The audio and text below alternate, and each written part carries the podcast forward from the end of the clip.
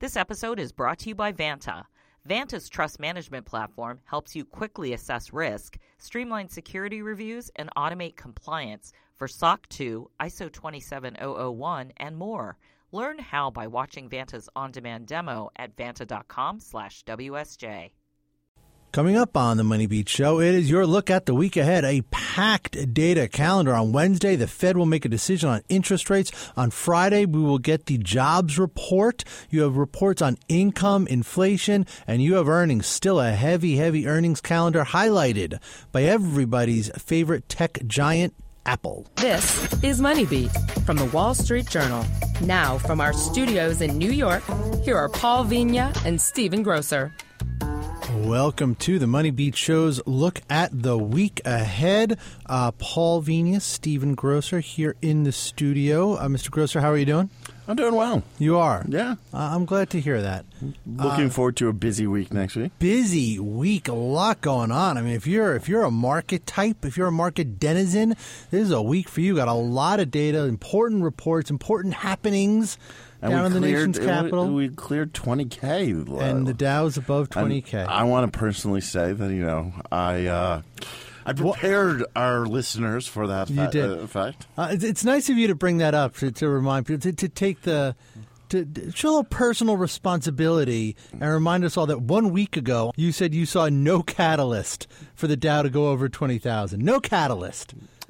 Was it the then- next trading session? Well, and then Donald Trump took to Twitter. Yeah. and proved me wrong. No, it, it's actually really interesting if you actually look at the the flow data into U.S. mutual funds. They there had been a general pullback. The week was actually last uh, the week up until Wednesday Mm-hmm. was the worst week for you know uh, Inflows. or outflows. The most money had flowed out of U.S. mutual Right, funds right. in the, in the week ending um, this uh, past Wednesday. But on that Wednesday, two billion, more than two billion, flowed into U.S. mutual funds, and mostly infrastructure funds. And that also happened to be the day that you know our president signed uh, an executive order for uh, regarding the pipelines. interesting, interesting. And, all and that well, pushed the market over twenty thousand. So, what um, else might come out of just- the nation's capital? I didn't expect that. This upcoming week, to to help us out here, we have Josh Mitchell on the line, one of our reporters, our economic, our, from from our economics team down in Washington. Josh, how are you, man? I'm great. How are you? We're good. We are. Uh, look, this is an exciting week. I, mean, I can't remember. It's, This is a I know we had the holidays and everything was January slow, was you know, slow. January, everything was kind of you know the inauguration. Now, now we are getting into data. And Josh, this is a this is a, a meaty week.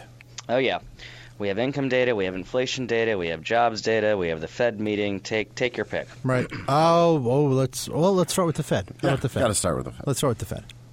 So yeah, this will be the first time the Fed meets this year. The first time since they uh, raised interest rates in December. Um, I, I think most people don't expect them to raise rates this this time around. I think they're they're going to hold off on that, but we will probably get a better sense of when the next increase could happen. They'll they'll they'll send out their statement, and we'll have to parse the words as we usually do. Uh, yeah, but uh, so they'll they'll meet uh, on Wednesday. And do we expect any sort of commentary about you know Trump, the economy, um, you know, coming from the Fed? Obviously, that made up you know the December meeting. There was a lot of uh, talk about the uncertainty around uh, the Trump policies. Yeah, it's hard to tell uh, whether they will do something like that again this time. I don't think they'll explicitly uh, mention Trump, obviously, but but yeah, we'll have to look at the language and see if they Well, fleck and- at those concerns again. Yeah. I I mean, look, the Fed's never going to come out and say either uh, things are so great we can't believe it or the sky is falling. I mean, they're going to be very measured. But we did get that GDP report on Friday that was not particularly strong. Uh, I mean, are, you know, are there are there legitimate concerns about the strength of this economy right now? You know, the thing about the GDP report is there's so many different ways to look at it. So, Mm-hmm. uh, yes, uh, th- uh, the economy slowed down in the fourth quarter compared to the third quarter. But if you look at, at the six month period, it was actually a pretty decent pickup compared to the first six months of last of last year. Uh, also, you know that a lot of that had to do with deal with trade. Um, and you know eh, the, the trade is tricky because if if Americans are buying stuff from overseas, obviously that affects the the headline GDP figure, but it also means that they're in in a position to buy stuff. You know, so if they're if if if there if imports are coming into the country because consumers are spending more, it kind of means that the underlying health of the economy is is good, even if even if it's not necessarily going to uh, to to domestic companies. So Mm-hmm. I, I think in general the economy looks pretty stable, pretty strong. Um, and and then the other thing to look at is the labor market, which is still looks pretty firm. So yeah, it, it was kind of a weak GDP report, in the, but in the broad scheme of things, it didn't really change the outlook. Okay. Do we want to talk about what do we want to go to next? What do you think, Grocer? I think just knockout Spin jobs. Spin the wheel, spin the wheel. knockout jobs. Yeah. All Yeah. right. Uh, Josh Mitchell, Friday, the government reports non-farm payrolls. The mother of all queen, the queen mother of all data points. Uh, we will be live blogging it starting well before 8:30 a.m. on Friday morning. We will break it down, you know, tear the numbers apart, put them back together, tell you what it all means. But, but Josh, give us a preview. What are we looking for on Friday? Well, okay, so here's the interesting thing. This is the first jobs report of, of Donald Trump. And, Hmm. you know, he's always criticized what the real unemployment rate is. And Right. he's said, you know, look, the, the main rate that we use uh, is not an accurate rate. So I'm kind of excited to see how he takes this. I mean, it, the the projection is that the rate's going to stay the same at 4.7 percent. Does he come out and say no, that's not the real rate? Right. You know, I mean, so uh, I'll I'll be eager to see what his reaction is. But the the expectation is the rate stays at 4.7 percent, which uh, you know the Fed considers that within its range of basically full employment.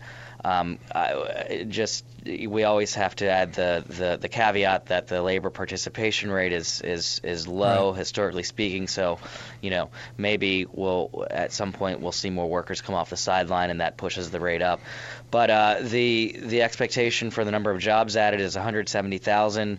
That's that's uh, kind of within the the range of what the economy added on average last year, which was a, de- a pretty decent year for job growth. So it's kind of more of the same if it comes out that way. I think uh, wages will be the big number because that that was the big number in December. Um, wage growth, Right. uh, Americans' hourly wages grew 2.9 percent over the 12 months uh, through December. Will we can will we see that again? That's that's a higher pace than what we saw in previous years, and that's that's probably the biggest indication that the labor market is firming. That we might be turning a corner here, and this could push the Fed to, you know, con- continue to raise rates if if it comes out that way. You know, the interesting thing is, uh, is there going to be anybody on, anybody on Friday morning from the Labor Department? Is there going to be a Labor Secretary to go out before the cameras on Friday morning and take interviews and questions? Yeah, that's that's a good question. I, I must tell you, I have not kept up with um, with with uh, with that process on Capitol Hill. I've I've been pegged to follow the education Right, right. secretary pick, but uh, so Yeah, yeah, I mean, no, I don't know. I mean, uh, it's, we'll see. Yeah, I mean, what is it? It's Andrew Puzder, the the, the Hardee's guy is, is you know he's the pick, but he hasn't been confirmed, right? Right. So I mean, who's going to go out Friday morning from the Labor Department and take the interviews? Yeah, exactly. We we might not have anyone to answer this question. I don't know. And again, I want to see what Trump tweets. I mean, that's that's Right, my main right. question. Well, I, I think that. I no, think, that'll. Oh my God! I think- I- well, there's I- no way he could actually come out and praise that report at four point Well. I mean, like this is the thing. He's, he took over in, on January twentieth, so I mean, like he, he this isn't quite he owns it, Right, right, But right. like this is the last one where he can say it. From now on, Yeah, yeah. all the economic data he he he bought it. He owns He it. bought it. Yeah, yeah. I mean, uh, you know, and and I think that's he's he's going to have to transition from being, you know, um, you know, the critic to being the outside critic to the the inside promoter. But he is, yeah, if we know anything about Donald Trump, he can also promote. So He can. All right, let's take a quick break, and when we come back, more data, more earnings, everything else is coming up next week. We will be back in one second. This podcast is brought to you by AlixPartners. Businesses have long had to cope with the impact of business cycles. Now they must address not just cycles, but cyclones. Storms spin up seemingly out of nowhere, irrespective of the ups and downs of the overall economy. Read what global executives are doing to mitigate these risks and seize their opportunities in the fifth annual AlixPartners Disruption Index, online today at disruption.alixpartners.com. Love tech? Dig gadgets? Then make Tech News Briefing from the Wall Street Journal a part of your day. WSJ Podcasts. Listen ambitiously. Now, back to the show. Welcome back to Money Beats Look at Your Week Ahead. And we've talked about the Fed, we've talked about Friday's jobs report, and those are certainly the, the two biggest things on the calendar for next week. But there is more data. There's a lot else out there. Josh Mitchell, our man down in Washington, D.C., is here. And Josh, let's talk a little bit about on Monday, right? Monday we get the Inflation personal data. income. Well, inflation, but also we get income, right? Yeah, so we get uh, household spending, uh, household incomes, and inflation. This is the report that contains the Fed's preferred inflation gauge. There's a number of inflation measures that come out during the month, and this is the one that the Fed looks at. Uh, inflation has uh, has undershot the Fed's two percent target for years now, but uh, it's starting to pick up, and so we'll we'll we'll see if that trend continues. It's it's still not at its target, but it's been slowly picking up as oil prices recover. Um, so we'll we'll get that. Uh, household spending, obviously, consumers are the are the linchpin of the, the U.S. economy. Um, they they you know had some pretty steady spending last year. Car sales reached a record.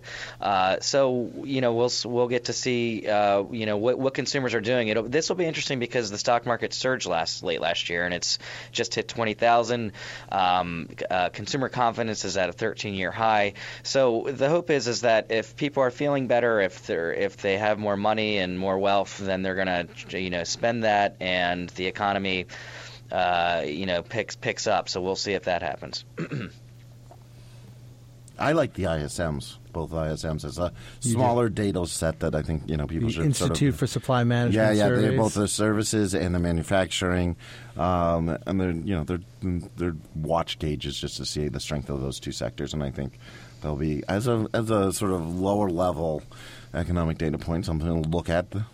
Yeah, I mean, you know that that that uh, the, the ISM report, it's not really followed by mainstream members of the public, but actually it does move markets, Yes. and it's a pretty it's a pretty close to the ground gauge. It's a pretty timely gauge of what the manufacturing sector is doing. I think the thing with the manufacturing sector right now, it, it has uh, seen some pretty uh, steady activity in recent months, but with the dollar gaining strength, um, there is this and this question of what's what's going to happen with exports. Obviously, uh, trade was was was a drag on the economy and at the end of last year. So it will be interesting to see if factories are going to start to struggle uh, right now. We haven't seen signs of that too much, but but it will give us some insight into that. The other, the other one, and this is one I think that very, very few people outside of you know probably commodity traders or oil traders uh, look at it, but it's the Baker Hughes, and the only reason I say that is the last two weeks have seen a large the rig count? rig count, The have weekly seen- rig count on yeah, Friday, the last p.m.? the last two weeks have seen a large increase in rigs in the U.S. Um, you know, the, with the prices up, the producers are starting to put the wells back to work. Um, you know, and is this going to get into a scenario where OPEC, you know, as more with U.S. production climbs back higher, or is OPEC going to start reconsidering? The price cuts, Yeah. or the production cuts, I should say. Um, that are supposed to bring price well not price cuts actually the opposite right so to push Yeah. prices up yeah production cuts. Production cuts, Um, the other thing too is I this is a pack. This is I think you know the, these the last two weeks have been packed with earnings. This week is going to be packed, and it's going to be packed with two of the I think the companies that people uh, pay the most attention to, and Facebook and Apple. right right you have apple on tuesday facebook on, On wednesday, Wednesday. Uh, look i mean a- apple is a money printing machine. I mean, people get on it about the growth product, about the growth rate. You know, it doesn't grow enough, and do they have new products and blah blah blah. This company will will will show a profit of. I I don't. I don't actually. I don't even know offhand what they're expected to. I should have looked it up, but I mean, seven, eight billion dollars, nine, ten billion. I mean, they are going to make a ton of money every three months. They make a ton of money, and and people all they do is complain about. You know, they don't have the new hot gadget. Well, right, but I mean, you know, you're investing for growth, and people want to see you growing. Um, and, well, you're, and- and and- you're investing for profits too. But uh, profits aren't bad. One of the big problems with you know that Apple face, and you know, is its reliance on the iPhone. Yeah. And how much further can it grow, um, and you know, really drive the stock price higher? I mean, that's the question. I mean, on a valuation standpoint, Apple is not that expensive. Oh no, on a valuation standpoint, it's, it's cheap. Um, so that that's really interesting. It'll be interesting. I, I wonder if Facebook and fake news is going to come up on its call, uh, Right. given the, the amount of furor that sort of generated um, after the election. The, the interesting thing too about Facebook to me is, have you noticed? And Jo- Josh, are you on Facebook too? Uh, yeah, Yeah, we're all on Facebook. Have you guys noticed more ads in your feed? I haven't. I have not actually. I really, I have. I, I think they're putting more ads in the news feed, and I think what Facebook is realizing is that, you know, if you want to make money in this business, and this is what Twitter has not been able to do, right? Is they've realized Facebook has realized they are just a traditional ad platform. That's what they are. It's not Yeah, you about know, the but like the- marketing, the connect. It's about selling ads. Yeah, but you know, I think Facebook's been so good about not becoming MySpace. I mean, isn't that what Yeah. what led to the downfall of MySpace? Was just too much ads. Right, right. And also, So, uh, and Right, also, uh, you, like Facebook has like you know has far better engagement. It's not just Twitter's problem is engagement, usage, and all that, and growing. Um, Facebook doesn't have like Facebook's underlying metrics are far better than Twitter's are.